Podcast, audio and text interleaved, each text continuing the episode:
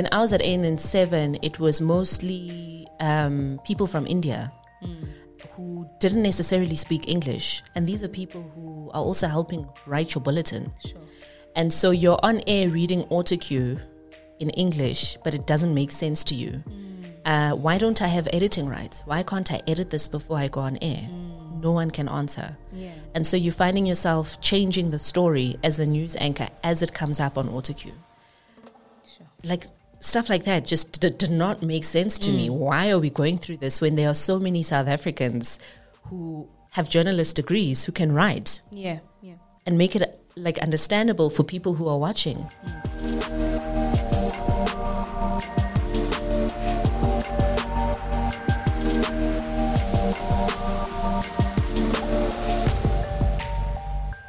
And for the last time this season, welcome to Off the Record, the podcast that talks to journalists and news personalities about the stories they cover and what it takes to get those stories to our big and small screens. I'm your host, Nyakalo Tefu. Thank you so much for joining me. When people learn what I do, I get asked questions about my profession. I decided to create this podcast to bring people into the newsrooms, editorial meetings, and producers catch ups in the hopes that we could all learn the stories behind the news stories.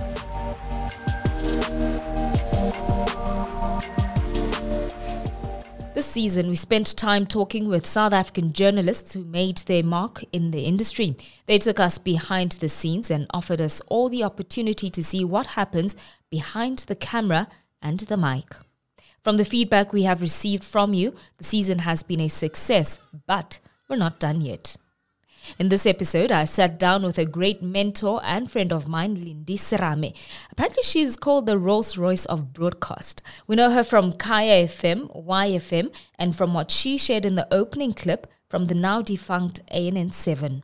Being in close proximity to Lindy has allowed me to watch her work, and that has taught me that journalism requires the best out of you, and that to meet the highest standards in the field, one should be dedicated to learning and improving. I don't feel like I've perfected my craft. I still listen to myself and I'm like, oh, that was not good. or I watch myself and I'm like, ay, ay, ay. Yeah. And I think it's a it's a daily thing of wanting to be better, right? So perhaps you'll listen and you'll be like, ah, this is clean. And I'm just like, no, that was the worst bulletin I've done this week. Sure. Um, and so you, you just learn to get better. I listen to how um, I listen to a lot of international news, right? And I listen to how they do their news, um, the tone, the energy in a bulletin, the energy in a particular story, and I pick up from that. And I don't I don't know if I'll ever be happy. I don't think you ever get there where you're just like, yeah, no, this is it. Like, I, don't, I don't need to learn anymore. I don't mm. know if people get there. The Oxford Dictionary describes Lindy as a person who habitually practices a specified activity for the express purpose of improving and progress. She conducts her work like an artist to their canvas. Good is not nearly good enough. And as a result, we all get to listen to and watch journalistic excellence every time she's on our screens and airwaves. I asked Lindy where her love for journalism began. So journalism started. Um, well, my journey there started a few years before YFM, and I think the love for journalism for me was through my grandmother because I mean I grew up with her, and we would watch news nyakalo all day, every day, like in every language even in languages I couldn't understand. Um, and she she was a domestic worker, and she she just loved watching news. Uh, Xhosa, Setswana, Tsonga, Venda. Eventually, when it was introduced, um, and when I got to my matric year, I wasn't sure what I wanted to do with myself. And my gran was like, just do what that woman on TV is doing. Like, just go and do that.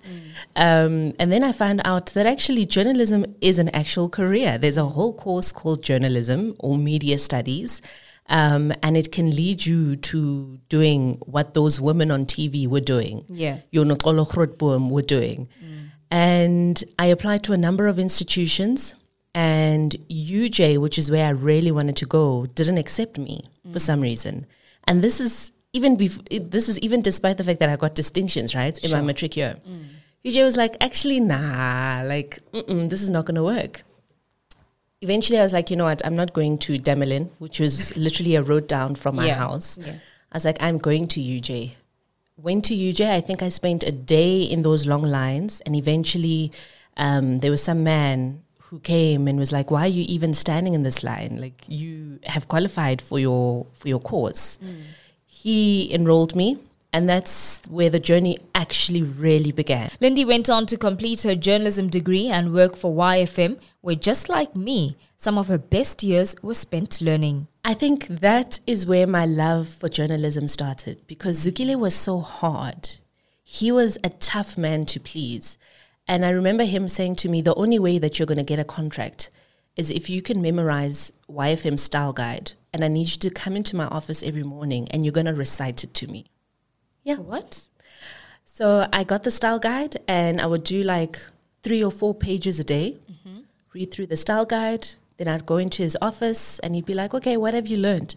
Mm. And I would recite it. He's actually not listening. He's going mm. about his business in his office. And I'm standing there reciting a style guide at like nine in the morning. Sure. Yeah. And eventually, I think it was about after four months when they needed an anchor to go on breakfast. Mo Flava was doing that show with Khutso Theledi, mm-hmm. and they needed a breakfast news anchor. And Zukile was like, okay, listen, I'm going to give you a contract, right? Mm-hmm. But I really, really need you to work hard. And that's how I got my first official news anchor contract, mm. which was ridiculous. But I was still very grateful for it. From radio, she made the swift transition into television journalism, landing a spot with the African News Network 7.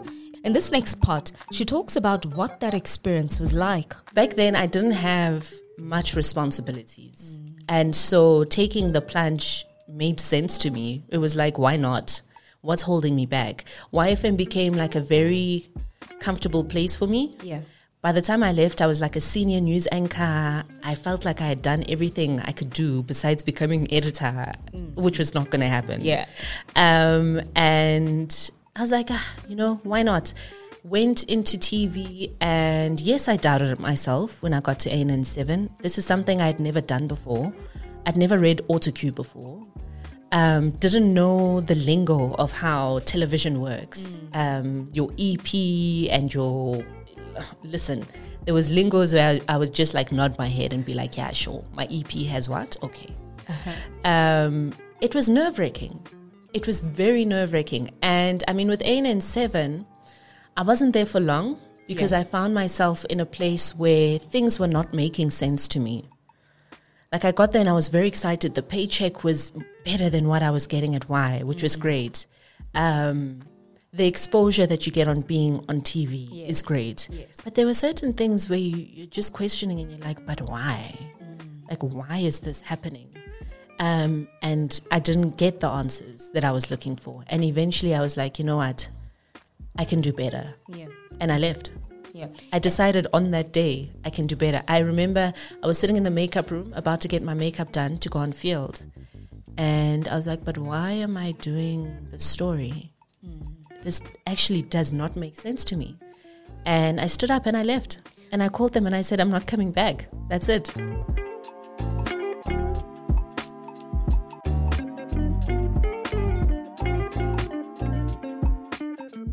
And what was the reaction to you just leaving just like that? Yeah. Because I mean, I think with me, the biggest fear is just getting your name ruined after that. Yeah. Like, did you not fear that they were going to do that somehow? Funny enough, Nyax, no, mm-hmm. I didn't. That was the least of my worries. Um, and I don't know why. Maybe it's because I have a bit of cocky in me, mm-hmm. where I'm just like, ah, I'll make a plan. listen, I'm gonna be all right. Yeah. Um, but the burning of bridges and ruining my name wasn't really a huge concern to me. I was just like, I'm not doing this. I felt like my reputation would have been worse had I stayed and continued to make an ass of myself on air, Yeah. as opposed to leaving and finding a place where um, I feel comfortable in flourishing and doing my work. In journalism, integrity is everything. The fallout from the failed news station still plays out in society today. Here's an excerpt from a 2018 article by Anton Harber, Caxton Professor of Journalism at Wits University. The closure of ANN7 could be viewed as South Africa's Facebook lesson. Diversity in news is of dubious value when it means polluting the air with dishonest journalism. What South African audiences want is more, better, independent journalism, and they will have a better chance of getting that if ANN7 is replaced by another station. And Professor Anton Harber was right. The news station was replaced by Newzroom Afrika to the satisfaction and excitement of the journalism industry and the country as a whole. Newzroom Afrika has been doing a stellar job hiring the best and brightest, including Lindy Serame, of course. I asked Lindy what she thought was a major challenge about the industry that she would change if she could. If I could do a complete overhaul of this industry, I would make sure and make it compulsory that the journalists who are doing the hard work are always put first, mm. right? Because I feel like, especially in radio stations where it might not even be a talk radio station, mm-hmm. the journalists are the afterthought. Yeah. It's like, yeah, we've got all of this happening, and then we've got our journalists, right? Yes. Mm. And in your licensing contract, you are required to have news. Yeah. News is a very important component. Can you just prioritize your journalists? Mm. They are doing so much. They are going out there on a daily basis, some of them risking their lives to cover stories. Mm. And you are an afterthought. Journalists need to be prioritized. We play such a major role. If it wasn't for journalists, people wouldn't know that COVID 19 was even a thing mm. across the globe. Mm. And not just South African journalists, like journalists across the globe, right? If it wasn't for us, people wouldn't know where the coronavirus started. Yeah. People wouldn't know how people are suffering in different provinces because of COVID 19. You wouldn't know that the doctors at Tygerberg don't mm. have PPEs. Mm, mm. Who would tell you that? Government? Really? You think they would tell you that? According to a study by proofhub.com, 58% of professionals say that the recognition of their work boosts their engagement in their jobs and workspaces. Acknowledging the contribution of employees and colleagues leads to better working environments and greater team participation. I think journalists just need to be prioritized. Mm. I feel like our role in society, yes, it's slowly being recognized, but it should have been recognized a long time ago. Throughout the season, we heard guests talk about the good and the bad about being a journalist. One area we never delved into deeply was around how journalism interacts with everyday life away from the career. I would like to pursue this matter further in our second season. Life coaches and mentors will always advise that you avoid taking your work home with you to maintain a balanced life. But for a journalist, this can be a difficult thing to achieve more so in the digital age that we live in. I asked Lindy how she balances her career with family. So I think I'm very fortunate in that I've always had a very strong support system. Mm. So my partner is very supportive based on the fact that he's also in the industry. He mm. kind of understands how it works. Mm. Um, my family is also extremely supportive and they help, especially if I'm not around and my son has re- something really important that he has to be at, um, which I'm really, really grateful for. So I never feel like when I am called to work, I never feel like I'm taking away quality time. Mm. Um, would I like to spend more time with my son? Listen, I would like to be a stay at home mom yeah. if I could. Yeah.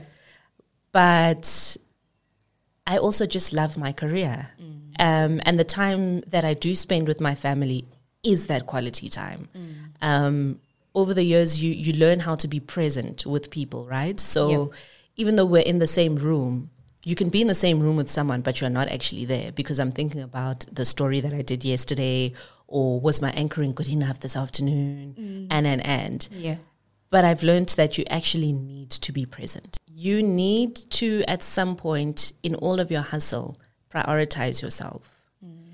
because this industry is very consuming. Um, and you can overcommit in an attempt to prove yourself, right? To prove that I'm worthy. And so you end up taking on more than you actually should have. And at the end of the day, you suffer. Your health suffers, your family will suffer. Um, and you need to just ask yourself, is it worth it? You get to a point where you're just asking yourself, is it worth it? So I think prioritizing yourself is a big thing. And when you're when you're doing good as a person, when you're doing good and you're feeling good, and for me, when you're looking good, then you are going to go out and you're going to do good Yes. right? Um, I mean, imagine doing a bulletin and you're depressed and you've left home and you've got problems at home and and and.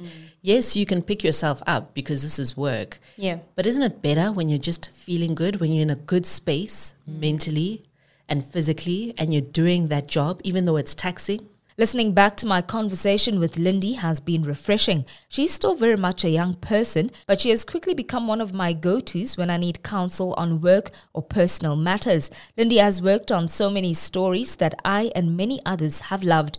Her character and talent contribute richly to the archive of great South African journalism. For the last time this season, I asked our guest what one story was the closest to their heart. Sure, there's been so many, hey? Um, when I was at Kaya, I was a reporter, and my beat at the time was women and children. And just before I left Kaya, there's a story that we did about the two kids who died in Melville in from a crash. They allegedly ate poison at the crash, and the owners of this crash, which was an illegal crash, took the kids to hospital without letting the parents know. Booked them into hospital. The hospital still admitted the children without the parents being there. And these two kids, I mean, one died that night, the other died the following day. Mm. And this crash was still operational. And I sat down with one of the mothers and before my interview with her, she had done interviews like with the SABC and other news groups that had been there just before me. Mm. And when I arrived there, she was already in tears, right? And then you go into this little shack that we're all doing interviews in, and I mean, I couldn't, I couldn't do it then and there. I felt like she had said her story over and over again. Her child had been dead for about two months. She still had no answers as to what happened. Um, police were not even aware of this case. And I was like to her, I'm going to give you time, mm. even if it means we don't have the exclusive of your voice. We have the story. I'm not able to get the story at that point mm. because you could just see that she had she had really poured her heart out so many times that even if I was to sit down and speak to her, she would just be regurgitating facts. Mm. There is nothing solid or nothing that all the other media houses hadn't already gotten that I was going to get.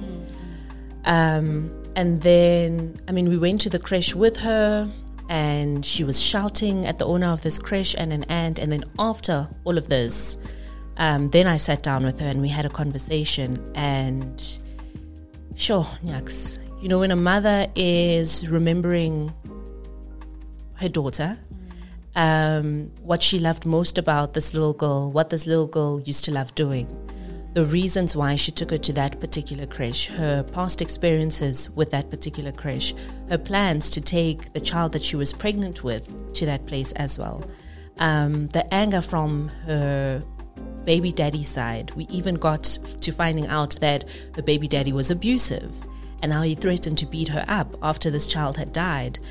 Just allowing people to pour their heart out in a safe environment is what I learned from that story. Um, and there's so many lessons. Yes. There were so many lessons. But that's a story that sticks out for me. And I mean, as we speak now, I recently spoke to her and she was like, the police still haven't gotten back to me. Sure. She still doesn't know what happened to her kids. She's like, as soon as media left, everything went quiet. With news grabbing headlines like the inquiry into state capture and COVID 19 dominating social discourse, it is the journalism industry's job to keep stories like these alive. Journalism is a kind of mirror reflecting and reporting on what's happening around us. When I hold up my mirror, I see in myself the contributions from Lindy and all of this season's guests. I really want to take the time to truly thank all of my guests for our very first season. My dialogues with you have made me a better journalist and a better person.